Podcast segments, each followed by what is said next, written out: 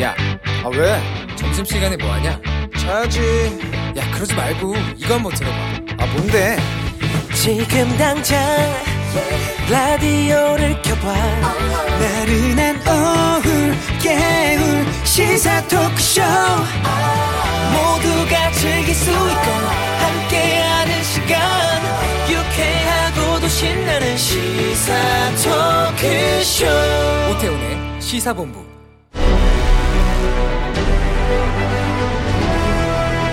김철민의 본부 뉴스.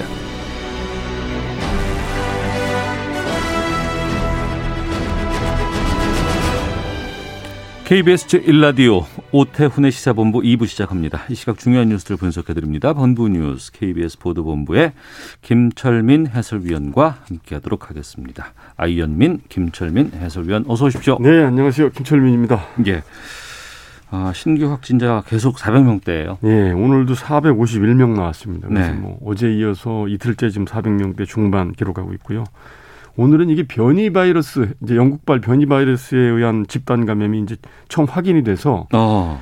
방역 당국이 바짝 긴장을 하고 있습니다. 그래서 이 자칫하면 이게 설 연휴가 예, 예. 또 재확산의 기폭제가 되는 거 아니냐 이런 우려가 나오고 있거든요. 음. 지금 이제 지난 연말에 영국을 거쳐서 아랍에 영국에서 아랍에미리트를 거쳐서 입국한 이제 최초 확진자가 있었는데 네. 그 가족, 친척, 또 친척이 또 다른 친척에게 이렇게 해서 지금 일곱 가구 38명이 감염된 걸로 이제 추정이 되는데 어. 이 변, 이 변이 바이러스에 대해서 오늘 오전에 방역 당국에서 언급이 있었는데 변이 바이러스가 국내에 이미 들어와서 속도감 있게 지금 퍼져나가는 건 시간 문제다. 네. 전파력이 더 강한 것으로 알려져 있기 때문에 어, 이 광범위한 확산이 우려된다 이렇게 이제 걱정을 했고요. 그 정세균 총리도 오늘 중대본회의에서 어, 지- 지역 사회로 광범위하게 확산되지 않도록 선제적으로 차단하는 게 급선무다 이렇게 이제 그 보안 대책을 지시를 했고요. 그리고 지금 그동안 이제 3차 유행이 잦아드는 듯 하다가 다시 이제 지금 확산이 되고 있는 상황인데 그래서 네. 이제 3월 들어서 4차 대유행이 나오는 거 아니냐. 이제 어. 이제 조심스럽게 전문가들 사이에서 이런 얘기가 나오고 있었는데 방역 당 4차요? 예. 어. 그래서 3월부터 이제 4차 유행이 이제 설 연휴 끝나고 나서 예. 아, 설 연휴 이후에 여러 가지 어, 이동이라는 거 접촉이 그렇죠. 많아지니까. 예, 그래서 그런 우려가 전문가들 사이에 조심스럽게 제기가 됐었는데 오늘 방역 당국이 공식적으로 그럴 수도 있다는 이제 가능성을 언급을 했습니다. 그래서 음. 3월에 다시 유행이 올 수 있다는 우려가 충분히 현실화될 수 있고 방역 당국에서 그런 가능성을 완전히 배제하지 못하고 지금 준비를 하고 있다. 이렇게 해서 이 해외발 변이 바이러스가 그 얼마나 확산될지 이걸 얼마나 잘 차단할지가 이제 큰 변수로 떠올랐고 그래서 이제 이번 설 연휴 방역 수칙 준수가 얼마나 중요한지 네. 또 한번 시험대 올라 있는 이런 상황입니다. 그렇군요. 예. 오늘 오전에 한미 정상 간의 통화 있었어요. 네, 오늘 오전 8시 25분부터 32분 동안 문재인 대통령하고 미국 바이든 대통령이 이제 전화 통화를 했습니다. 네. 어, 바이든 대통령이 지난달 20일에 취임을 했으니까 이제 취임 이후에 보름 만에 14일 만에 이제 이제 통화를 한 거죠. 네. 그래서 오늘 통화에서 이제 양국 정상은 한반도 평화 프로세스, 그다음에 한미 동맹 강화 방안, 그다음에 한미일 안보 협력 뭐 강화 방안 이런 문제를 논의를 했다고 합니다. 그래서 강민석 청와대 대변인이 이제 오전에 그 브리핑이 있었는데 그 문 대통령이 바이든 대통령에게 한반도 비핵화 아, 그다음에 항구적 평화 정책을 진전시키기 위해서 노력을 하자 이렇게 얘기를 했더니 바이든 대통령이 그 한국과 같은 입장이다. 공통의 목표를 위해서 긴밀히 협력하자 이렇게 답을 했고요. 네. 또 조만간에 그 포괄적인 대북 전략을 함께 마련할 필요가 있다 이렇게 또 문 대통령 얘기를 하니까 어그 바이든 대통령도 인식을 같이 했다 뭐 이렇게 얘기를 했고요. 그다음에 한미 관계 강화를 위해서 한미 동맹을 계속 발전시켜 나가자. 그다음에 한미일 그 협력이 영내 평화를 발전시키는 데 중요하다. 아울러서 또 기후 변화 대응이라든지 이런 코로나 대응이라든지 이런 글로벌 과제에 대해서도 서로 공동 대응을 하- 하기로 했다 이렇게 해서 어 이제 청와대가 어 양국 양국 정상과 통화 내용을 밝혔습니다. 네. 그리고 오늘 오후 2시 이후에 예정되어 있는데 지금 그 법관 탄핵 예, 국회에서 지금 추진되고 있잖아요. 그 임성근 부산 부산 고급 부장판사죠. 이 사법농단 사태 이제 연루가 돼서 네네. 어 이제 지금 오늘 오후에 본회의에서 아마 법관 탄핵이 처음으로 이루어질 예정인데. 근데 김명수 대법원장과의 면담 녹취록이 나왔어요. 예. 그러니까 이제 뭐, 뭐 때문에 그런 거냐면 그동안 이제 탄핵 이전에 먼저 이제 사표를 제출했거든요. 네. 지난 지난해부터. 근데 그동안 이제 본인이 사표 수리가 안 된 것에 대해서 이제 불만을 제기하면서 김명수 대법원장이 어, 당신은 지금 탄핵 절차가 진행되고 있으니까 사표를 수리할 수 없다. 음. 이렇게 이제 했다고 주장을 해왔어요. 네. 그래서 그런 내용들이 일부 언론에 보도가 됐고 그러니까 대법원 측에서 어제 해명을 하기를 김명수 대법원장은 임성근 부산고법 부장판사를 만나서 그 탄핵 관련된 문제를 얘기한 적이 없다. 그리고 탄핵 때문에 사표를 못 받겠다 이렇게 한 적이 없다. 해명을 했거든요. 어. 그러니까 이제 임성근 판자 판사가 아니다 그런 발언이 실제 있었다 그러면서 그 증거로 오늘 오전에 이제 녹취록을 공개한 겁니다. 네. 그 녹취록 내용을 보니까 여기에 보면 이제 그 김명수 대법원장이라고 추정이 되는 남성이 음. 임성근 부장판사한테 어, 당신이 탄핵이 돼야 된다는 생각을 갖고 있지는 않지만 정치적인 상황을 볼 때 전혀 다른 문제다. 네. 오늘 내가 그 당신 사표를 수리하면 정치권에서 탄핵 얘기를 더 이상 못 하게 된다. 음. 지금 여권에서 탄핵을 하자고 저렇게 이제 난리인데 내가 사표를 수리했다고 그러면 정치권으로부터 국회에서 나, 내가 무슨 비판을 받겠느냐 이런 음. 식의 이제 답변을 한 것으로 녹취록에 나와 있습니다. 예. 이게 이제 실제 김명수 대법원장인지는 아직 확인되지 않고 있는데 아무튼 김명수 대법원장이라고 대화를 나눈 것이라 그러면서 이제 녹취록을 공개를 했고요. 그 임부장 판사가 변호인을 통해서 공개를 했는데 그 공개 이유에 대해서는 더 이상 침묵을 지키는 게 국민들 알 권리 차원에서 보더라도 도리가 아니고 음. 사법부를 미래 등과 같은 공익적인 목적을 위해서라도 공개하는 게 타당하다고 생각을 했다. 이러면서 이제 공개 이유를 밝혔고요. 그리고 지금 이제 그 임성근 부장판사가 올 이제 이- 이달 말이면 임기 30년 이제 임기가 끝나고 이제 네. 보통 그 임기 끝나면 법관들은 연임 신청을 하면 다시 또 이제 연임이 되는데 네. 그 연임 신청을 하지 않은 이유에 대해서도 내가 탄핵당할 게 두려워서 연임 신청을 안 한 게 아니라 음. 그뭐그 그 이제 건강상 여러 가지 이유가 있어서 어, 어 연임 신청을 하지 않은 것이다 이러면서 이제 주장을 했고요. 네. 이런 임성근 부장판사 측그 주장에 대해서 아직 대법원이 공식적인 입장을 내놓지는 않고 있습니다. 그래서 음. 뭐 오후에 어떤 입장이 나올지 좀 더 봐야 되겠고요. 지금 뭐 이제 이런 이렇게 사표 수리 문제를 놓고 임성근 판사하고 대법원장 대법원 측에서 주장이 엇갈리고 있는 상황인데 아마 오후 2시부터는 네. 그 국회에서 예정대로 탄핵안 임판사에 대한 탄핵안이 표결될 걸로 예상이 되고 있습니다. 알겠습니다. 네. 어, 수감 생활 도중에 지병 치료 위해서 서울대병원에 있었군요. 이명박 전 그렇습니다. 대통령. 예, 예, 예. 근데 이제 교도소로 이감하기로 결정됐다고요? 예, 그 이명박 전 대통령이 지난 연말부터 지금 지병 치료를 위해서 서울대병원에 입원해 있었거든요. 네. 그래서 이제 어 서울 동부구치소로 돌아가야 되는데 어 거기서 이제 그 코로나 집단 감염이 발생하려면 돌아가 감염 사태가 발생을 해서 돌아가질 못하고 있었죠. 네. 그래서 이제 형 집행 정지를 신청을 해놨었는데 음. 그건 받아들여지지 않고 네.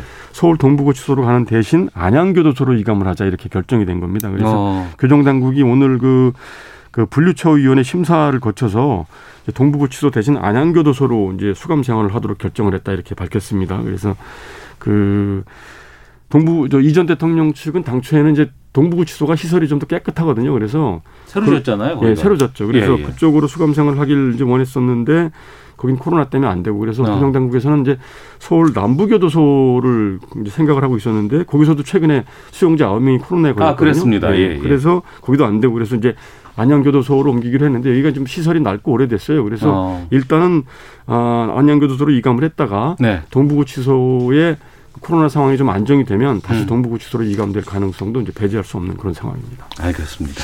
자, 이 소식까지 듣도록 하겠습니다. 본부 뉴스 KBS 보도본부의 김철민 해설위원과 함께했습니다. 소식 고맙습니다. 네, 고맙습니다.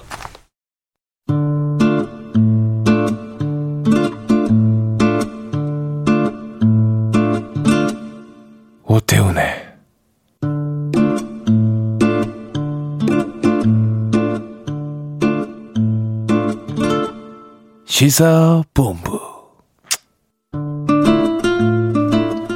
네, 시사본부는 청취자 여러분들의 참여 기다리고 있습니다. 샵 9730으로 의견 보내주시면 됩니다. 짧은 문자 50원, 긴 문자 100원, 어플리케이션 콩은 무료로 이용하실 수 있고요. 팟캐스트와 콩, KBS 홈페이지를 통해서 시사본부 다시 들으실 수 있습니다. 유튜브를 통해서도 생중계되고 있습니다. 일라디오 아니면 시사본부 뭐 이렇게 검색해 보시면 영상으로 확인하실 수 있습니다. 목요일입니다. 촌철살인의 명쾌한 한마디부터 속 터지는 막말까지 한 주간의 말말말로 정치권 이슈를 정리하는 시간 각설하고 시작하겠습니다. 더불어민주당 최민희 전 의원 나오셨습니다. 안녕하십니까? 안녕하세요. 불굴의 희망 최민희입니다. 네. 그리고 국민의힘 이준석 전 최고위원도 나오셨습니다. 안녕하십니까? 네, 안녕하세요. 예. 어, 4차 재난지원금 지급을 두고서 더불어민주당 이낙연 대표가 어, 국회 어, 연설에서 밝혔고요. 그 연설 도중에 어, 끝나고 나서 홍남기 경제부총리가 여기에 대해서 좀 반대 입장을 밝힌 SNS 글이 어, 올라왔습니다. 관련된 인서트 듣고 두 분과 말씀 나누도록 하겠습니다. 재정의 주인은 결국 국민입니다.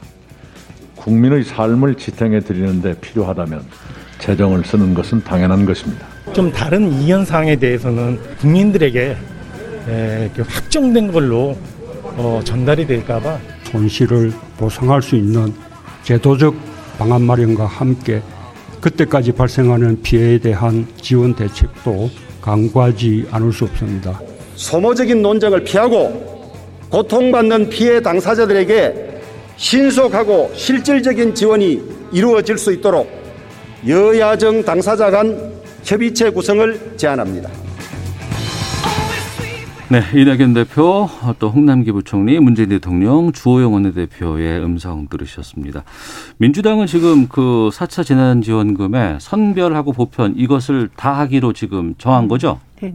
그 일단 입장 그런 것 같습니다. 예. 근데 이 부분은 저는 되게 긍정적으로 보는 게 예. 어제 주호영 원내대표 교섭단체 연설입니다. 네네. 재정이 허용하는 한 음. 고통받는 피해 당사자들에게 네. 먼저 지급하자. 네. 저 얘기는 4차 재난지원금에 일단 동의한다는 거기 때문에 긍정적으로 보고 그리고 홍남기 부총리는 어 집에서도 보면 그막 그 자식들이나 남편이 용돈이나 이런 걸로 막 그럴 때 네. 재정을 책임지는 엄마는 막 어. 아끼는 거 아닙니까? 예, 그래서 예. 저는 어, 저 반응에 대해서 그렇게 민주당도 그렇고 언론도 음. 그렇고 긍정적으로 평가해야 된다는 기본 생각입니다. 아, 역할을 하고 있을 그냥 뿐이다. 재정 당국은 저런 거예요. 기재부는 예, 예. 늘 그랬어요. 어. 그런데 제- 기재부도 일단 재정 상황을 고려하자는 건 모두가 동의할 것 같고요. 예. 다만 방역 상황에 따라 달라지는 거죠. 예를 음. 들면 어제 오늘 400명이 넘었어요. 예, 이유는 예. 뭐 포차에서 뭐 발생하 더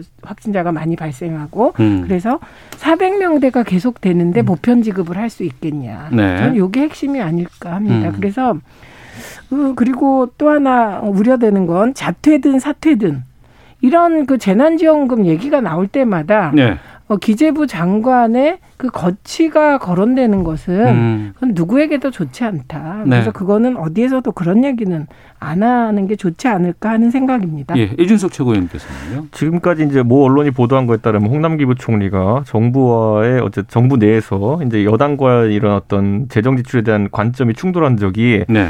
거의 이제 아홉 번째인가 그렇더라고요. 음. 예, 그런데 이제 사실 제가 봤을 때는 홍남기 부총리 입장에서는 이런 어쨌든 뭐 표현이 적절하지만 가열찬 투쟁의 역사를 남겨놔야지 네. 나중에 본인이 책임질 일이 좀 없다 이렇게 생각하는 것 같아요. 어떤 뜻이죠? 왜냐하면 지금 경제가 어려운 상황이고 어. 그 경제부총리란 건 경제 컨트롤 타워이기 때문에 네. 결과가 안 좋은 것들에 대해 나중에 책임이 돌아가게 되어 있습니다. 네. 그런데 그 부분에 있어서 나는 내 할 말을 했다. 어, 나는 그때 그렇게 견제를 하고 했다 아, 하지만은 조치를 했다. 예. 이- 이번에도 이 민주당에서 계속 하는 얘기가 뭐냐면 정무적 판단 아닙니까? 음. 정치적 판단에 의해 가지고 나의 경고를 어, 무시하고 민주당이 저렇게 진행한 것이다라는 얘기를 나중에 할 수 있게 되는 것이거든요. 저는 이제 이 상황 속에서 홍남기 부총리의 입장은 진짜 창고지기 역할에서 얘기한 것이라는 저 최민희 의원님 말씀에 동의하고 네. 정치권이 여기서 이제 어느 정도의 좀 튜닝을 할 수 있습니다. 음. 근데 근본적으로 제가 봤을 때는 그 어제 홍남기 부총리가 SNS상으로 입장을 밝힐 수밖에 없었던 것은 개수 조정의 수준이 아니라 네. 선별과 보편을 같이 하자라는 것은 예. 자, 지금까지 보편적으로 우리가 알고 있는 어, 그 보편 지원은 그 1차 재난지원금이고요. 네. 선별은 2차, 3차 재난지원금이거든요. 이 두 개를 동시에 시행할 규모가 어느 정도인지 감이 안 잡히기 때문에 이런 음. 얘기를 한 걸로 보이고요. 저는 뭐 이런 논의 앞으로 계속돼야 된다 보고 지난번에 제가 이제 이원우 의원이 부가세 인상에 대해 가지고 언급한 것에 대해서 긍정적으로 보시죠. 저 야당 인사지만 굉장히 긍정적으로 평가했다고 하는 것이 예. 그건 이원욱 의원이 부가세 인상을 얘기해서 누구에게도 칭찬받기 어렵지만은 음. 본인이 책임감을 바탕으로 이제 이야기한 것이거든요. 네. 그렇기 때문에 그런 논의가 같이 진행되면 어떨까라는 음. 생각을 하고 과거에 홍남기 부총리도 지금 돈을 쓰지 말자라는 입장에서 한번 정부와 충돌한 적도 있지만은 네. 또 반대로 어 거꾸로 더 걷자라는 입장에서 충돌한 적도 있거든요. 음. 그러니까 이제 주식에 대해 가지고 대주주 요건을 3억으로 할 것이냐 아, 예, 10억으로 할 예, 것이냐 여기서 어. 홍남기 부총리는 좀 더 넓게 적용해 가지고 좀 더 걷자라는 입장이었어요. 네, 근데 그 당시 이제 여당이 그것도 거부했거든요. 음. 그러니까 덜 쓰자는 것과 더 걷자는 주장을 홍남기 부총리가 동시에 하고 있는데 네. 지금 둘 다 거부당한 상태이기 때문에 음. 저는 이 부분은 약간 좀 어, 앞으로 홍남기 부총리 입장에서도 음. 계속 이의를 제기할 거로 보입니다. 알겠습니다. 청취자분들께서 많이 기다리고 계셨나 봐요. 정아진 님은 오늘은 최민희, 이준석, 이준석, 최민희 두 분 나오는 날, 아, 신난다. 권정환 님도 최민희 님, 이준석 님 반가워요. 기다리고 있었습니다. 라고 보내 주셨는데. 최민희 의원님, 예. 네. 그 우선 이원욱 의원의 부가세 인상은 저는 좀 부정적입니다. 네. 부가세가 간접세잖아요. 음. 그러니까 이거는 어, 지금 양극화가 심화되는 건 전 세계 상황이고 우리나라도 그렇기 때문에 이럴 때 세금의 부의 재분배 역할을 좀 더 고려해야 되는 입장이다. 그 직접세 위주로 가는 것이 좀 낫겠다. 사실은 지금은 조세의 정의를 실현할 음. 때지 뭐 그런 건 아닌 것 같습니다. 네. 이건 더 검토해야 음. 된다 이런 거고 그다음에 저는 이 기준이 좀 명확해요. 선별 보편에 대한 저의 기준은 네. 지금 방역을 게 중점을 둬야 되면 그건 선별해야 됩니다. 음. 왜냐하면 방역에 중점을 둔다는 건 누군가의 영업을 못하게 정부가 개입한다는 거기 때문에 네. 정부가 영업을 못하게 한 만큼 피해가 발생되는 걸 가능하면 국가 음. 재정으로 지원하는 게 맞다. 예. 그래서 방역이 방역에 대한 판단이 중심이라고 생각하고 이제 결국은 정세균 총리가 그런 방역 상황과 종합적으로 보고 의견을 정하고 또 이게 결국은 청와대랑 조율해야 되지 않겠습니까? 그렇게 예. 될 거라고 봐요. 음. 그런데 저는 아까 말씀하신 그 홍남기 부총리가 아홉 번에 대한 아홉 번 반대 의견을 뭐 정했다. 그게 뭐 개인적으로 그런 뭐 책임 문제를 얘기했지만 그거는 제가 보기에 그 홍남기 부총리 입장에서 적은 부분일 것 같아요. 왜냐하면 국가 재정 운영에 있어서 네. 이런 문제 가지고 사실 책임 묻는 건 이게 직권남용으로 되는 거잖아요. 음. 잘못된 판단은. 근데 이건 그건 가능성이 낮고 오히려 저는 그 정부 여당과 다른 보수적인 입장을 가진 기재부의 네. 장관을 계속 유임시키는 대통령의 뜻이 더 중요하다고 생각해요. 저는 이게 필요한 과정으로 봅니다. 사표도 발표한 적이 있었고. 예, 예. 왜냐하면 만약에 정부 여당이 결정한 대로 쭉 가버리면 아, 그러니까 야당과 협치가 잘 되면 사실 실수를 안 할 수도 있는데 네. 만에 하나 실수할 수도 있기 때문에 홍남기 부총리 같은 저런 태도도 필요하다. 그러니까 앞으로 음. 지금 주호영 원내대표 태도가 되게 긍정적인 거죠. 네네. 사 4차 재난지원금 필요하다. 재정을 살펴보겠다. 피해받는 분들 음. 응, 먼저 하겠다. 그럼 이건 이낙연 대표 말씀하신 부분 중에는 그 보편은 아니지만 선별에는 이미 동의하신 거잖아요. 네, 네. 그 논의를 해나가다 보면 어. 답이 나오지 않을까. 그래서 저는 이걸 놓고 예. 어, 무슨 사태 얘기가 나오고 어. 이게 갈등으로 가고 이거는 뭐 저는 별로 받아들여지지도 않고 음. 긍정적으로 안 보입니다. 이준석 최고위원님 음. 그 어제 교수단체연설에서 말씀하셨던 것처럼 재정이 감당할 수 있는 범위라면은 적극 협조하겠다. 그렇죠. 이 부분인 거죠? 그리고 주호영 대표께서 그렇게 말씀하셨고 네. 또 김종인 비대위원장 같은 경우에는 재정 긴급 명령을 발동하라 할 정도로 음. 재정 재구조화에 대해서 적극적이시거든요. 네. 네. 그래서 이번에 또 저희 당에서 남북 협력 기금이 이제 1조 2천억 정도 이제 불용될 상황이 있기 때문에 네. 이런 것들을 이제 사실상 좀 코로나에 활용하자라는 음. 의견을 냈는데 저는 이거는 여야 간의 이견이 좀 있기 어려운 상황이다. 네. 왜냐하면 지금 뭐 바이든 당선이라든지 음. 뭐 북한의 최근의 태도라든지 대외적인 요건을 인해 가지고 그게 불용 예산이 될 것이 자명하거든요. 네. 근데 그게 1조 단위의 상당히 큰 예산이기 때문에 기금이기 때문에 좀 음. 충분히 활용할 수 있다. 저는 이렇게 보고 네. 이런 논의에 있어 가지고 좀 여건이 좀 속도를 내줬으면 좋겠습니다. 네, 알겠습니다. 자, 아, 그리고 안철수 국민의당 대표가 제3지대 1차 단일화 제안을 받아들였습니다. 지금 서울 특히 야권의 이 단일화 상황이 상당히 좀 뜨겁게 지금 달아오르고 있는데요. 관련된 인서트 듣고 말씀 나누겠습니다. 1차 단일화 경선에서 후보가 된 사람은 국민의힘 후보와 2차 단일화 경선을 통해 범야권 후보 단일화를 이룬다. 가장 합리적인 제안이라고 생각해서 말씀을 드린 것입니다. 결단을 내려서 수용한 안철수 후보께 어, 환영한다는 말씀을 드립니다. 야권 후보 단일화로 가는 그 과정이 그런 거죠, 뭐. 과정이 그런 거죠, 뭐라고 김종인 비대위원장께서 말씀하셨는데 그러니까 이제 국민의힘과 단일화를 같이 하는 것이 아니고 범야권은 밖에서 하고 네. 거기서 한 사람이 나오고 그리고 국민의힘이 한 사람이 나오고 이렇게 해서 최종으로 단일화하자 이렇게 지금 가는 건가요? 그러니까 안철수 대표께서는 처음에 입당을 하진 않지만 원샷 경선을 하자라는 취지로 예, 이제 예. 말씀하셨는데 그건 너무 티나는 거죠. 음. 나경원, 오세훈 따로 나오고 거기에 본인까지 나와가지고 삼자 구도로 경선 한번 치러보겠다는 의도가 보이니까 예. 그거에는 약간 진정성이 없다고 많은 사람이 판단했던 겁니다. 네. 그래서 좀 냉랭했던 반응이 저희 당내에서도 있었는데 음. 이번 안 대표께서 어쨌든 금태섭 의원과의 단일화 과정을 먼저 진행하겠다. 네. 그건 나중에 1대1 단일화를 하겠다는 것이기 때문에 음. 저는 단일화의 극적 효과라든지 아니면 나중에 그에 대한 공정성 시비라든지 이런 것도 상당히 잦아들 수밖에 없다. 네. 좋은 선의의 경쟁할 수 있는 틀이다 이렇게 보고 어. 다만 금태섭 의원이 제안한 거는 네. 단일화하자 플러스 매주 토론하자 뭐 이런 내용이었거든요. 아 중간에 과정이 있군요. 네, 근데 저는 이제 뭐 이게 사실 네. 보통 단일화하면 룰 갖고 협상할 때 여론조사와 당원을 몇 대 몇출 하자 이런 갖고 싸우는 경우 많은데 그렇죠. 지금 양측의 이견이 좀 있을 것으로 보이는 부분은 여론 그 토론을 몇 번 하자 뭐 이런 걸 것 같거든요. 어. 저는 안 대표께서 여기에 대해서 좀 대승적으로 나섰으면 좋겠는 것이 예. 사실 안철수 대표랑 그 실제로 토론해 본 사람 몇 명 안 됩니다. 어 그런가요? 왜냐하면 선거에 붙을 때만 토론을 해주시는데 예. 많은 분들은 근데 기억하고 있어요. 그 제가 붙어봤어요. 예. 예. 제가 붙어봤기 때문에 아는데 어. 안 대표가 토론에 있어가지고 그 정책이나 아니면 내용 측면에서 약점을 노출한 적은 별로 없습니다. 예. 다만 본인이 어디서 좀 이상한 조언을 들으셨는지 MB 아와타라든지 음. 뭐 쳐다보지 않고 얘기하겠습니다. 뭐 이런 약간 좀 기술적인 부분이 있어가지고 예. 좀 조소를 받은 부분이 있었는데 저는 그런 부분이 많이 개선됐을 거라 보고 음. 금태섭 의원이랑 정책이나 아니면 이런 정치 상황에 대해 가지고 하는 토론은 안 대표한테 전혀 지장이 될 것이 없다. 그렇기 때문에 좀 그런 데부터 흥행을 끌어올려서 본인께서 이제 A조 B조라고 표현하셨어요. 네. 좀 의아스럽긴 한데 음. 어쨌든 그 토론에서 최대한 시너지를 내기 위해 가지고 노력하셨으면 좋겠다 네. 봅니다. 최민희 의원께서는 어떻게 지켜보고 계세요? 우선 금태섭 의원의 제3지대 경선 안철수 음. 대표와 그걸 누가 제일 반겼을까? 네. 김종인 위원장이셨을 것 같아요. 너무 아, 예쁠 것 같아요. 어. 왜냐하면 그 그냥 지지율 조사를 해보면 예. 이게 물론 편차가 있지만 안철수 대표 계속 1등이 어. 유지되면서 그 삼자 구도로도 이긴다는 김종인 위원장의 주장이 네네. 설득력이 떨어지면서 약간 핀치에 몰렸는데 금태섭 의원의 음. 주장이 나온 거거든요. 네. 그래서 저는 김종인 위원장이 대통령 되시면 음. 금태섭 후보는 법무부 장관 될 거다. 감히 이렇게 예언합니다. 예, 예, 예, 그리고 예. 안철수 대표도 예.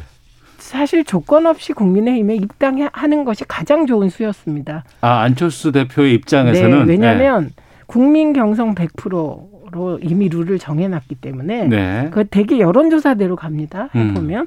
그런데 시기를 놓쳐서 핀치에 몰렸다가 네. 이번에 네. 그 이게 레슬링이나 권투를 보면 안철수 대표는 사실 헤비급이잖아요. 그렇죠. 금태섭 예. 예. 의원은 전 의원은 사실 플라이급이고 어. 약점도 있어요. 예, 예. 민주당에서 갑자기 어. 그5%그 지지도도 안. 그 그러니까 체급이. 좀 다른 거죠. 예. 네, 체급이 완전히 나죠. 달라요. 예. 그런데 그걸 받을 수밖에 없는 거예요. 그걸 받고 어. 싶었겠습니까? 예. 받아야만 야권의 본 리그에 갈 수 있는. 그러니까 이게 어. 조금 죄송한 말씀입니다만 제가 예. 보기엔 일부 리그를 받아들이신 거예요. 원래 일부 리그에서 음. 탑이었는데. 네네.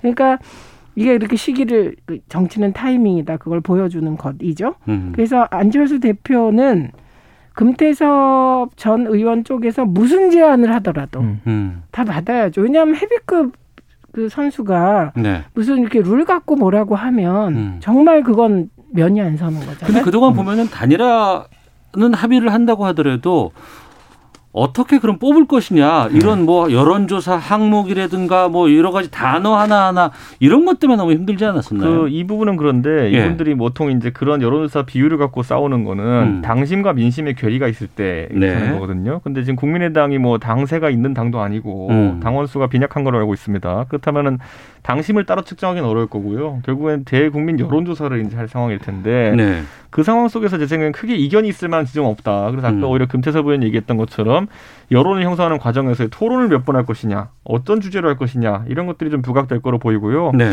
방금 최 의원님 설명해 주셨는데 저는 이 경선이라는 것이 저는 안철수 대표가 2018년에 서울시장에 바른미래당 후보로 출마했을 때, 네. 그 당시 그때도 안철수 후보는 대선 주자급 메이저였습니다. 그리고 그랬죠. 당내에서 같이 출마해가지고 겨루려고 했던 분이 장진영 변호사거든요. 예, 예, 예. 근데 기억납니다. 그 당시에는 안철수 대표와 안철수 대표 측 인사들이 그런 본인이 헤비급이고 이 헤비급이고 이 마이너급이라고 할 수 있는 장진영 변호사가 경선 과정 걸치는 것을 굉장히 불필요한 과정으로 생각했던 것 같아요. 음. 그래서 그 당시에 이제 좀 갈등이 많았었거든요. 네. 그냥 단수 공천 해버렸어요, 그냥 음. 당에서. 그래서 그 다음에 이제 장진영 변호사와 이런 앙금이 좀 생긴 거였는데 저는 그때 안철수 대표와 측근들이 생각했던 거에 비하면은 지금도 마찬가지로 금태섭 그 의원은 본인에 비해 마이너죠. 어. 하지만 여기에 적극적으로 응했다는 것은 달라진 안철수의 모습을 조금 또 기대해 볼 만한 여진이 있다. 네. 그런 생각을 하게 됩니다. 네. 민주당 쪽 가보겠습니다. 떠난 금태섭 전 의원 이번에 후보에 대해서 민주당에서 좀 입장이 좀 다르게 나와서 음, 그건 뭐 당연하죠. 그러니까 박영선 후보는 품이 넓은 민주당의 모습을 보여주자 이렇게 입장을 밝혔고 우상호 의원은 아 그건 동의할 수 없다 이렇게 목소리를 냈거든요. 이거는 두 후보가 가지고 있는 포션 어. 어느 정도 지지를 받고 있나 지지율에 따른 대응입니다. 어. 그래서 우상호 의원은 민주당 지지자, 특히 네. 권리당원들, 네. 특히 온라인 당원들 소구력이 높은 발언을 하는 거예요. 아 그쪽은 금태섭 이 경선에서 어. 이기는 게 예. 목표니까. 예 예. 상, 그런데 박영선 후보는 지금 두 어쨌든 여론조사 지표상 어. 두배 가까이 높은 지지율을 받고 있기 때문에 예. 경선에선 이길 거라고 보고 어. 중도 소구력이 있는 말을 하고 있는 겁니다. 서울 시민 전체 정도를 대상으로. 그러니까 이미 어. 본선 게임을 하고 있는 것이죠. 예. 박영선 후보는. 그래서 그 위치에 따라서 나올 수 있는 당연한 거죠. 어. 그래서 이 부분은 예. 아마 일부 그 민주당 지지자들은 어 박영선 의원 저 장관은 왜 저런 말을 해 이럴 음. 것이고 네. 다만 중도나 한 걸음 떨어져 있는 사람들은 어, 그 장면을 생각하시면 돼요. 금태섭 의원이 사사건건 지도부의 발목을 잡고 네. 당의 핵심 당론에 반대할 때 이해찬 음. 대표 시절에 금태섭 의원을 총선 기획단에 전격적으로 발탁합니다. 이해찬 대표가. 예, 그럴 때가 있었습니다. 그랬을 때 예, 예. 장재원 의원이 살이 떨린다, 음. 두렵다 이런 요지의 발언한 그 장면을 생각하시면 돼요. 네. 그리고 실제로 이해찬 대표의 그 전략이 통해서 음. 그런 기조를 계속 유지하고 네. 수족을 다 수족이 다 공천을 못 받잖아요. 어. 이해찬 대표가. 그래서 총선에서 납승하는 것이거든요. 예. 그러니까 박영선 후보는 본선을 뛰고 있는 거예요. 어. 이런 분위기는 어떻게 보여요? 저는 참 박영선 후보가 사실 계속 유력 후보군을 분류돼 왔고 그 준비를 많이 해왔던 걸로 보이는데 지금 와가지고 당의 핵심 코어 지지층에 대해 가지고는 우상호 의원의 공략이 더 강하지 않았었나 음. 이런 생각을 하는 것이 제가 저희 동네니까 굉장히 이례적인 상황이 발생해서 제가 소개하자면요. 그저께 이제 박영선 후보가 네. 저희 동네 창동 차량 기지에 와가지고 공약을 발표했어요. 창동에 대해서 서울시장 후보들이 여러 번 공을 들이더라고요. 그렇죠. 이게 동북권의 핵심 예, 예. 과제거든요. 예, 그러니까 예. 동북권 주민이라 그러면 상당히 관심을 가진 주제인데 어. 여기에서 뭐 구청장 후보 나가든 누가 나가든지 간에 절대 해서는 안 되는 말이 거기다가 주택 짓겠다는 얘기거든요. 예. 왜냐하면 주민들의 기대심은 상업지구나 이런 걸 하겠다는 건데 음. 그래서 보통 이런 공약을 내려 그러면은 그 지역 국회의원이나 이런 사람들한테 잘 물어보고 예. 내가 지지하는 서울시장 후보든 아니든 간에 얘기를 해줍니다. 여기엔 음. 이런 일을 주민들이 원한다를. 근데 그게 상의가 없었는지 와가지고 대뜸 주택 짓겠다 이런 말씀 하셨어요. 어. 그래가지고 가신 다음에 바로 이제 우원식 의원이나 이런 분들이 박영선 그 장관의 아이디어에 동의하지 않는다고 또 글을 올리고 이랬거든요. 네네. 전 이걸 보면서 민주당 내에서 아까 우리가 이제 뭐 경선하다 보면은 당신과 민심의 괴리라는 건 좀 있을 수 있다라는 얘기 했는데 음. 이번에 국민의힘 같은 경우도 경선 룰상 그런 게 좀 도드라지기 어려운데 민주당은 5대5 룰을 유지하고 있잖아요. 그러다 보니까 앞으로 이 두 후보 우상호 후보가 좀 당심 쪽에서는 좀 많이 준비를 해온 것 같고 박영선 장관은 또 대중성이 있고 이러다 보니까 네. 이런 엇갈림이 있는 선거가 나올 가능성이 있다. 음. 그리고 이제 저희가 국민의힘 입장에서 약간 두려운 것은 그게 엇갈렸을 때 사실 경선은 재밌어집니다.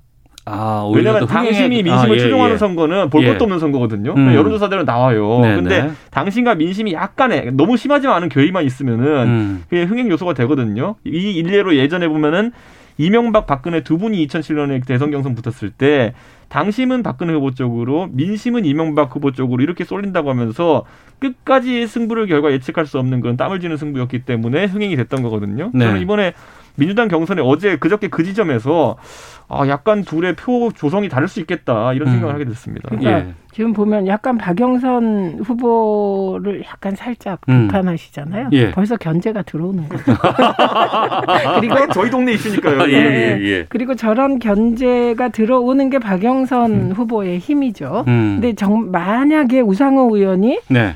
그 당심에서 한 뭐 70%를 얻어버려요. 음. 그럼 민심이라는 것이 뭐 한 6대 4, 7대 3 네, 거꾸로 네. 이렇게 돼버리면 어. 기적이 일어나면 우상호 의원에게 기회가 온다 그 말씀하는 건데 예. 그러나 어쨌든 지금 현재 이제 지지율 분포로 음. 후보는 움직이게 되지 않겠습니까? 네. 그러니까 당분간 박영선 후보의 본선 행보 음. 그리고 우상호 의원의 경선 행보는 계속될 것 같습니다. 저는 두 분의 토론이 정말 기대됩니다. 알겠습니다. 4월 7일 보궐선거 앞두고 있는 상황이라서 점점 뜨거워지고 있는 모양새인데요. 자, 헤드라인 뉴스 듣고 기상청 교통정보센터 다녀온 후에 두 분과 계속해서 말씀 이어가도록 하겠습니다. 정부가 2025년까지 서울의 32만 호 등 전국의 83만 호의 주택을 추가 공급하는 대책을 발표했습니다. 최대 80%를 분양주택으로 공급하는데 공공부문이 주도하는 재건축과 재개발은 관련 규제를 대폭 풀기로 했습니다. 주한미군이 지난해 말부터 코로나19 백신 접종을 시작한 가운데 현재까지 한국인 1,900명 이상이 접종을 받았고 이상 반응이 두 건 보고됐다고 질병청이 밝혔습니다. 우리나라가 올해 상반기까지 국제 백신 프로젝트 코백스 퍼실리티를 통해 공급받게 될 코로나19 백신이 최소 270여만 회분이 될 것으로 보입니다. 북한도 약 200만 회분을 공급받을 것으로 전망됩니다. 더불어민주당은 오늘 전국민 재난지원금과 선별지원금 예산을 모두 반영한 추가 경정 예산을 조속히 편성하겠다는 방침을 밝혔습니다. 4월 서울시장 재보궐선거의 야권 후보 단일화 논의가 국민의힘 경선과 제3지대 경선을 함께하기로 한 가운데 국민의힘 김종인 비상대책위원장이 매우 반갑게 생각한다며 환영의 뜻을 밝혔습니다. 지금까지 헤드라인 뉴스 정원 나였습니다. 이어서 기상청의 강혜종 씨 연결합니다. 네, 먼저 미세먼지 정보입니다. 서울은 시간 평균 1세제곱미터당 12 마이크로그램, 또 충청도와 경북도 10 마이크로그램 등 대부분 지역 좋음 단계를 보이고 있습니다. 오늘과 내일까지도 계속해서 대기의 질은 전국적으로 청정하겠습니다. 밤사이 전국 대부분 지역에 비나 눈이 내렸고 중부지방에 많은 양이 지났습니다. 이 저기압이 빠져나가면서 북쪽에서 차갑고 맑은 공기가 흘러 들어오고 있습니다. 오늘과 내일 계속 춥겠는데요. 내일은 그래도 추위가 아침에 좀 약화되는 경향이 있겠습니다. 오늘 낮 기온 서울 1도, 강릉 6도, 대전 전주 4도로 예상됩니다. 오늘 전국이 대체로 맑은 날씨 되겠고요. 내일은 맑은 뒤에 오후부터 중부지방 구름이 많이 끼고 남부지방 흐려지겠습니다. 내일 오후부터 모레 새벽 사이 제주도에는 비가 내리는데요. 제주 산지에는 1에서 5cm의 눈으로 내릴 가능성이 보다 크겠습니다. 또 내일은 서울의 아침 기온이 영하 3도, 낮 최고 기온 7도로 오르기 시작해서 모레는 서울의 낮 기온이 10도까지 오르는 봄 날씨가 되겠습니다. 오늘 내일 해안과 산지, 제주도의 바람이 매우 강하겠고요. 특히 강원 산지는 모레 새벽까지 강풍이 이어지겠습니다. 동해안과 북동 산지에 건조 특보가 발효 중입니다. 지금 서울의 기온은 영하 1도입니다. 지금까지 날씨였고요. 다음은 이 시각 교통 상황 알아보겠습니다. KBS 교통정보센터의 김한나 씨입니다. 네, 현재 서울 시내 간선도로는 대부분 구간에서 한산한 모습입니다. 하지만 점심시간에 들어서면서부터 돌발 상황들이 적지 않게 발생하고 있는데요.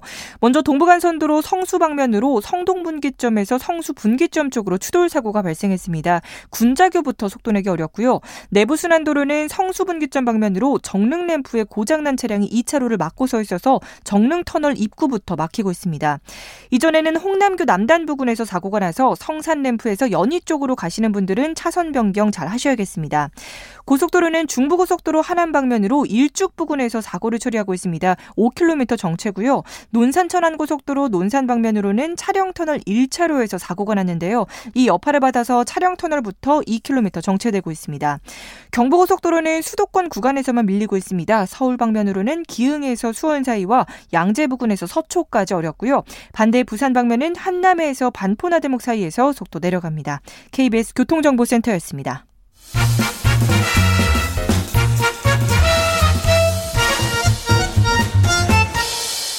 오태훈의 시사 본부. 각설하고 돌아왔습니다. 최민희 의원, 이준석 전 최고위원과 함께하고 있습니다.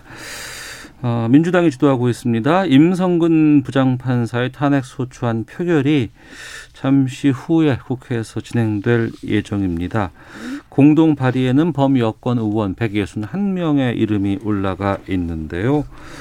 먼저 통과는 어떻게 보세요? 무기명 투표라서 좀 바뀔 수도 있지 않을까란 뭐 약간 분석도 좀 나오고 있는 것 같은데. 뭐 저는 통과될 가능성이 높다. 높지 않을까 합니다. 네. 뭐 예측할 수는 없지만. 근데 음. 저는 이번에 깜짝 놀랐어요. 딱 이런 거예요. 브루투스 너마저처럼 네. 사법부 너마저 이런 음. 생각이었는데 네. 아니 그 공개된 녹취록 보면 대법원장님은 사표 내는 거 찬성한다. 나는 공개된 판- 녹취록이라고 하면은 그 임성근 임성근 판사 부장판사가 그 녹취록 네, 내용을 대법원장을 보면 만나서 네, 예. 대법원장이 사표 내는 거 찬성하고 탄핵에도 반대한다. 네. 그리고 탄핵 될 거라고 생각도 안 되고 1심 무죄 받았다. 네. 그런데 이게 정치적인 상황을 고려하고 국회가 가만히 있겠느냐 이 얘기예요. 예, 예. 그러니까 요지는 임성근 판사랑 생각이 다르지 않아요. 음. 근데 정치권 눈치 좀 보자 이 얘기를 한 거더라고요. 네. 이거에 누가 동의하겠습니까? 음. 여당 지지자들이 동의하겠습니까? 대통령 지지자들이 동의하겠습니까? 근데 더 저를 실망시킨 거는 어머 그 대법원장은 내용상으로 보면 임- 임성근 판사에 대해서 우호적인 얘기를 계속 하고 있는데 네. 그걸 녹취해서 녹취를 했다는 거 일 충격. 어, 대법원장과의 면담 네, 자리에서 그거를 녹취를 해서 충격. 두 어. 번째는 그거를 또 폭로합니다. 예. 그래서 아 사법부 넘어져. 아. 이제 사법부마저 이렇게까지 권위가 떨어지면 예. 지금 우리나라 보세요. 전직 대통령 두 분이 감옥에 계세요. 예. 대통령의 권위 땅에 떨어졌어요. 어. 국회의 권위가 떨어진 건 이미 오래됐어요. 예. 그나마 사법부가 그동안 신뢰도가 가장 높았는데 어. 이 건으로 저는 두 분의 거치엔 이제 관심이 없고 음. 사법부의 권위도 땅에 떨어지는 거다. 네. 그래서 그 지금 저는 뭐 김명수 대법원장 거치에 대해서 막 얘기 나오는 것도 너무 당연하다. 이건 뭐냐면 음. 이말 자체가 문제가 되는 게 아니라 대법원장과 판사가 나눈 걸 녹, 녹음하고 그게 공개되는 이 상황에 대해서 누군가 네. 책임져야 된다고 생각해요. 저는 그 우리 당의 주호영 원내대표께서 판사 판사, 출신이잖아요. 예, 예. 그래서 뭐 사석에서도 그렇고 만나면 아 김명수 굉장히 정치적 편향적인 사람이다 이런 얘기 많이 하셨거든요. 공적인 음. 자리에서도 그 모두 발언도 하시고. 예. 근데 그거는 평가잖아요. 예. 누굴 봐가지고 저 사람 정치적인 것 같다. 여기까지는 평가였어요. 그래서 네. 아뭐 그럴 만한 사정인지 모르겠지만은 왜 맨날 저러실까 이렇게 했는데 음. 이번에는 김명수 대법원장 육성으로 하여튼가 네. 어쨌든 본인이 어쨌든 정치적인 면을 고려 많이 한다는 것을 네. 말씀하신 거거든요. 실제 그것이 어떻게 반영되었는지는 또 이제 들여다볼 문제지만은 본인이 거기에 대한 심적 부담이 크다는 것을 이제 토로하신 거기 때문에 네. 저는 이건 앞으로 좀 평가가 아니라 이제 사실관계의 영향 여- 그 영역 내에서 다뤄질 것 같다 이런 음. 생각이고 예. 저는 최민희 의원님과 비슷하게 사법부의 권위 이전에 이제 사법부의 공정성이라는 것에 대해서 이제 모든 이제 판결받은 사람들이 이의를 제기할 수밖에 없지 않겠나. 어. 다소 정치적 그 사건인 경우에는 네. 어 이거 여당 눈치 본 거 아니야? 이런 주장을 뭐 판결 받은 사람이 제기할 수 있고요. 당장 그러면 지금까지 김명수 대법원장 체제 하에서 대법원에서 무죄를 받은 사람들 중에 여권 인사들 뭐 내가 누군지 열거하진 않겠습니다만 그분들 같은 경우에는 뭐 상당히 의구심을 받을 수밖에 없죠. 아. 뭐 저분이 뭐 그런 특혜를 받은 것이 아니냐. 예. 그분들은 억울할 수 있겠죠. 나는 당연히 무죄 받은 건데 이런 식으로 김명수 대법원장이 얽혀가지고 내 무죄가 의심받는 게 억울하겠죠. 하지만 이건 김명수 대법원장이 이 발언이 공개되는 이상 좀 풀어야 되는 퍼즐이 아닌가 이런 생각을 좀 하게 되고 지금 상황에서 근데 이 퍼즐을 풀기 위해서는 시간이 많이 걸릴 것 같거든요. 네. 근데 그 시간을 허용할 수가 없습니다. 대법원이란 곳의 그 사실 업무라는 것의 막중함을 생각해 보면은 그 음. 때문에 물러나시는 것이 순리다 이렇게 봅니다. 제가 봤을 때는. 그러니까 양승태 대법원 체제에서 유독 공직선거법에서 무지 억울한 판결을 받은 사람 앞에 앉아 있거든요. 예, 예, 제가 따로 언급 못 하겠습니다. 지금. 그래서 예, 말씀하세요. 말- 예, 예, 예. 그래서 그러니까 저는 너무너무 억, 그 억울하게 생각하는 사람이 많아요. 공직선거법은 정말로 허위사실 유포에 대해서도 고무줄이거든요. 그래서 정치인들 사이에서는 이게 예쁘게 보이지 않으면 다 죽어 뭐 이런 음. 얘기가 있습니다. 그런데 그게 정치인에 해당할 때는 네. 저는 그건 정치인들 리그라고 생각해요. 음. 근데 이번에 저는 그 임모 판사 얘기 중에 자꾸 박근혜 대통령과 재판 문제를 연결하는데 전 그거보다는 네.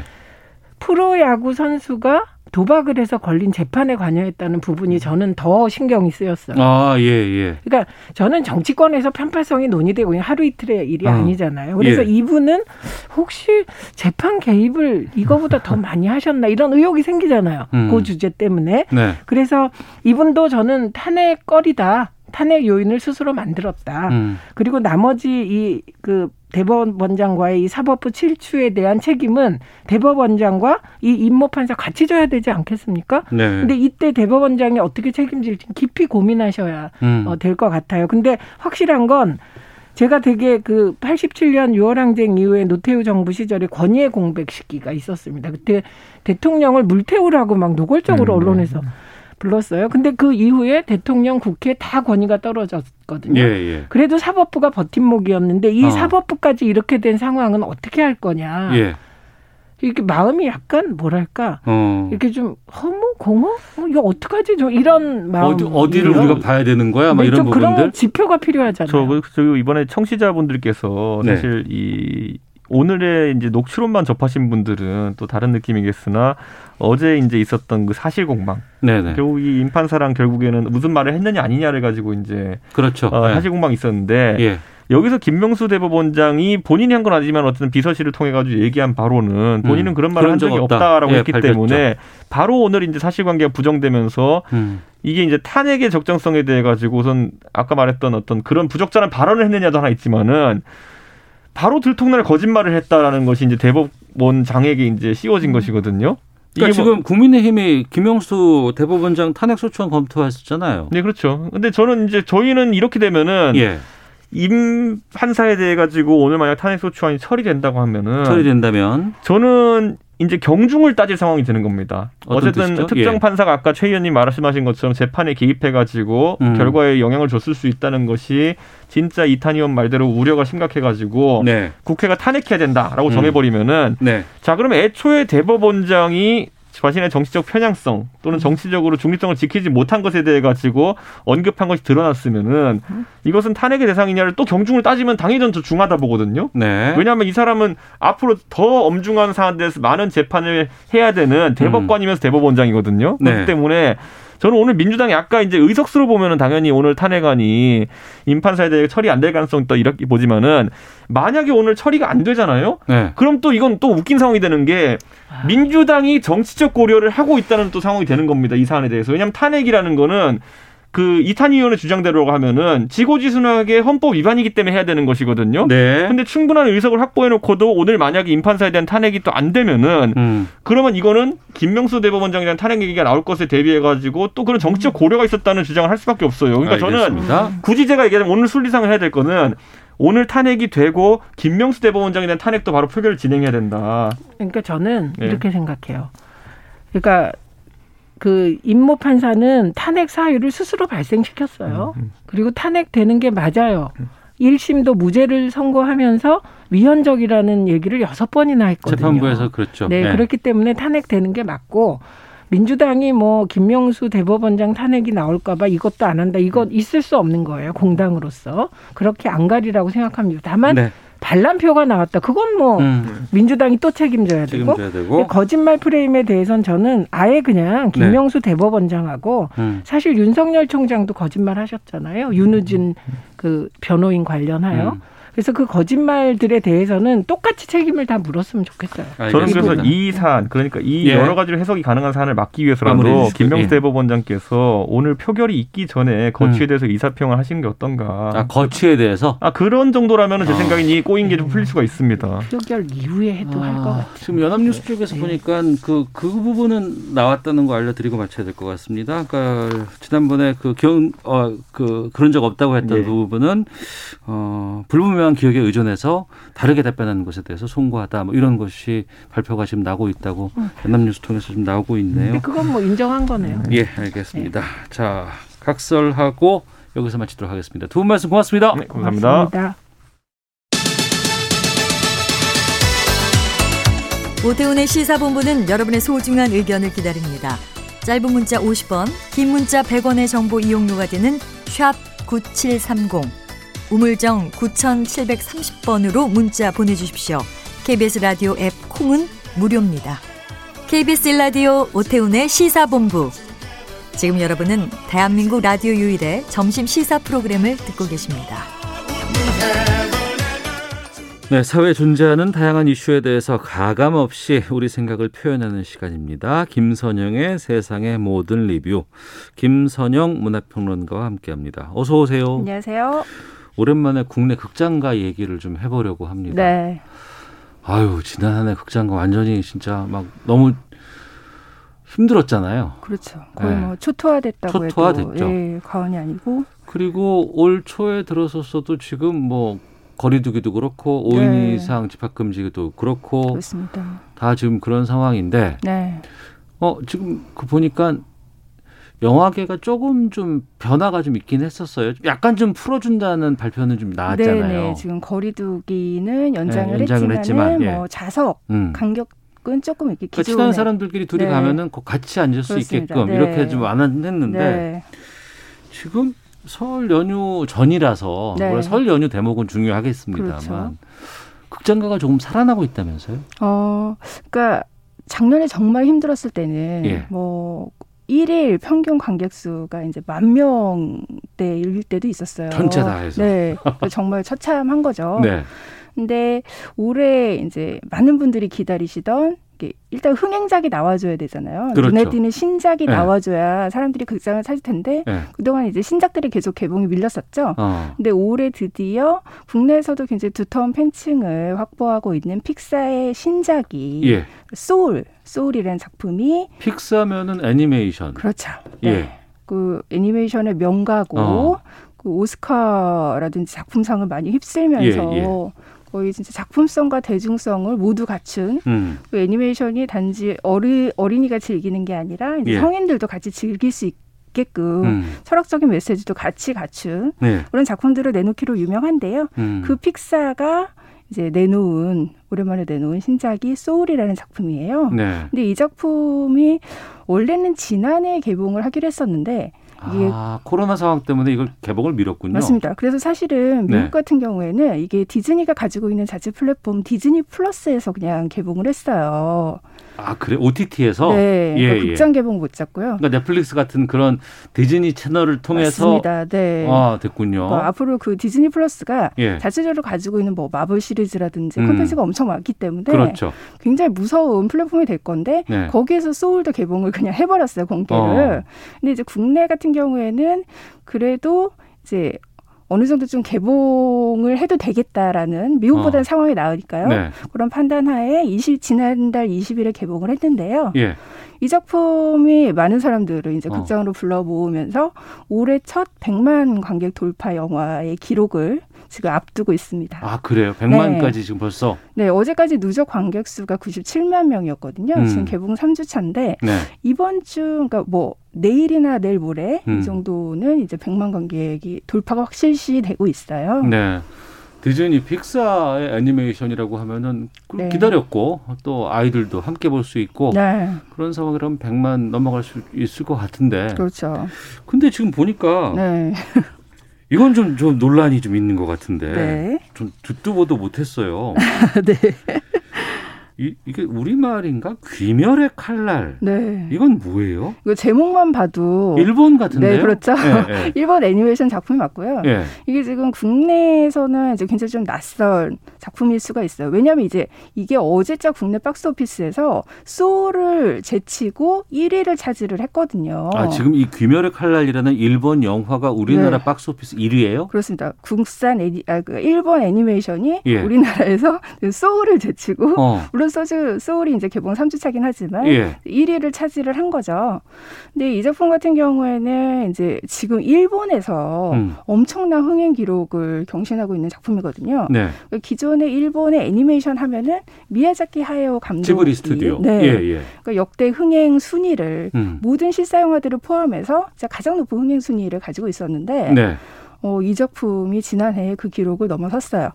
무려 2,600만 관객 이- 이상의 관객을 동원을 하면서 잠깐만요. 네. 작년에 코로나 상황이었잖아요. 그렇죠. 네. 그 상황에서 이 귀멸의 칼날이라는 일본 이것도 애니메이션인가요? 네, 애니메이션입니다. 애니메이션이 2천만을 넘게 네. 봤다고요? 2,600만 명을 돌파를 해서요. 어. 기존에 그 하야오가 가지고 있었던 센과 치히로의 행방불명, 행방불명, 예. 기록을 넘어섰어요. 아, 그 정도예요? 네. 게다가 더 신기한 거는 센과 치히로 같은 경우에는 이제 극장을 바라보는 단독 영화잖아요. 단독 애니메이션이잖아요. 예. 근데 이 김열의 칼날은 이제 지금 극장에서 흥행 기록을 세우고 있는 작품이 기존 TV 애니메이션 시리즈의 극장판이에요. 그러니까 기존 TV 시리즈를 좀 알고 있어야 음. 이야기가 좀 네. 이해가 가는 어. 그러니까 기존 TV 시리즈의 좀 연장선상인 작품이거든요. 제가 그, 그 말을 이해를 하고 있는지 보세요. 네. 이를테면 톰과 제리의 극장판. 아 그렇습니다. 네. 아, 톰과 제리는 기존 TV에서 많이 우리가 보. 고 네. 있는데 그것에 극장에 걸 수 있게끔 그 캐릭터를 다 알고 네. 있는 사람들이 볼 수 있는 그런 영화라는 거죠. 그렇죠. 그런데도 아. 그런 놀라운 흥행 기록을 세운 거예요. 아 그래요. 네. 그래서 지금 일본에서도 그 흥행 기록을 가지고 음. 이제 많은 분석들이 나오고 있는데 네. 아까도 말씀하셨듯이 이제 코로나 상황을 말씀을 하셨잖아요. 네. 그 상황이 굉장히 좀 큰 영향을 미쳤어요. 어. 왜냐하면 코로나 때문에 실제로 많은 영화들이 극장을 잡지 못했고 음. 이게 이제 일본에서도 이어진 상황인데 네. 대신 많은 분들이 이제 OTT를 어. 전 세계 시청자들 OTT로 많이 몰렸잖아요. 예, 예. 이 귀멸의 칼날 시리즈가 OTT에서 서비스가 되면서 어. 엄청난 인기를 모은 작품이거든요. 그러니까 그 인기몰이를 했다는 건 TV 시리즈로 만들었던 그렇습니다. 네. 애니메이션. 네, 그 작품이 원래 이제 TV 시리즈에서는 이게 약간 수위가 높은 액션물이거든요. 어. 그래서 TV에서는 심야 시간대에 방영이 됐었는데 예. 이게 OTT로 서비스가 되면서 음. 시간대에 구애 없이 그러니까 어린 시청자들도 다소 어린 시청자들도 이 애니메이션을 볼 수 있게 된 거죠. 네. 그래서 이 작품이 이제 그 코로나 상황으로 인해서 집안에 갇힌 그 대중들이 OTT 서비스를 통해서 이 작품을 접하게 되면서 엄청나게 인기가 높아졌어요. 그러면 네. 일본에서 그렇게 엄청난 흥행을 했다고 하니까 뭐 네. 그럴 수 있다고는 하지만 네. 이건 제가 좀 글쎄요 이렇게 질문 드려도 되는지 모르겠지만 네.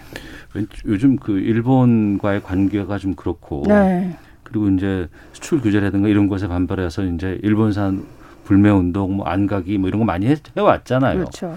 근데 이게 지금 그렇게 젊은 층에서 인기가 엄청나게 많, 많을 정도로 지금 우리나라 박스오피스 1위를 지금 타- 차지하고 있는 건 어떻게 봐야 될까요? 그러니까 지금 이게 뭐 기존처럼 네. 박스오피스 1위를 한 작품이 이제 정말 좀 보편적인 폭넓은 연령대에 어. 대중들이 찾아가서 본 작품이라고 네. 해석하기에는 좀 관객층이 아무래도 굉장히 좀 수가 적으니까요. 어. 그러니까 어제 박스오피스 1위를 차지하긴 했지만 5만 관객을 조금 넘었거든요. 아 그런데 1위다. 그렇습니다. 예, 예, 그러니까 예. 그만큼 전체적으로 극장을 지금 찾아가는 어. 관객층이 한정이 돼 있다는 소리고 네, 학생들이 주로 많이 가겠네. 그렇죠. 방학이고 하니까. 네, 네. 그렇기 때문에 이 귀멸의 칼날의 주 타겟층, 주 소비층인 어. 그 학생들이라거나 이제 젊은 층이 많이 극장을 찾은 건데요. 음. 그러니까 그들의 반복 관람을 좀 하는 거죠. 아, 한 번 보고 또 봐요. 그렇죠. 근데 물론 이게 재미 영화 자체가 물론 재밌으니까 그런 거겠지만 예. 어, 굉장히 좀 충성도가 높은 기존의 매니아층은. 예, 작품의 소비 방식이 좀 달라요. 보통의 어. 떤 대중적인 소비 예. 방식이랑 어. 이제 이제 이게 무한 회전문이라 회전문을 돈다고 하거든요. 반복 관람을 계속하고 음. N차 관람이라고도 표현을 하는데 그러면 네. 그 앞서 말 씀하셨던 지브리 스튜디오의 그 미야자키 하야 감독의 네. 애니메이션은 뭐 일본이 만들었다고는 하지만 전 세계적으로 어떤 주는 메시지라든가 그렇죠. 이런 네. 것들이 상당히 좀 뛰어나고 맞습니다. 그 안에 담겨 있는 것들이 분명히 뭐가 좀 있었거든요. 네. 이 영화는 그래요? 그 어때요? 이 작품은 한마디로 좀 대중적인 작품이에요. 지브리, 그러니까 미야자키 하요 작품 같은 경우에는 예술성이라든가 이런 게 있죠. 그렇죠. 작가주의 예. 작품이잖아요. 예. 그게 이제 대중적인 재미를 갖춘 작품이지만 예. 이 귀멸의 칼날은 그런 작가주의 작품하고는 거리가 멀고 음. 오히려 일본 그 기존의 전통 만화 시장에서 가장 인기가 있었던 네. 드래곤볼 같은 아. 어떤 소년 만화의 계보를 따르는 그래서 철저하게- 젊은 학생들이 좋아하는 그렇습니다. 네, 기존의 흥행 공식을 따르는 대중적인 작품이에요. 예. 그런데다가 이제 이야기의 대부분 큰 비중을 차지하고 있는 액션에서 어. 이제 좀 작화가 좋고 네. 박진감 넘치는 연출이 돋보여서 음. 그런 점 때문에 그 화려한 장면을 다시 즐기고 싶은 관객층이 계속해서 회전 관람을 하는 거죠. 아. 그리고 이것들이 이제 최근에 원래 메가박스에서 단독 개봉을 했었는데요. 네. 이게 지금 CGV랑 롯데로 확대 개봉이 되면서 음. 그 영화관들이 또 갖고 있는 특별관들이 있잖아요. 예. 뭐 4D, 어. 4D관이라든지 뭐 아이 아이맥스 예. 이런 특별한 영화관에서 다시 이 영화를 개봉을 하니까 음.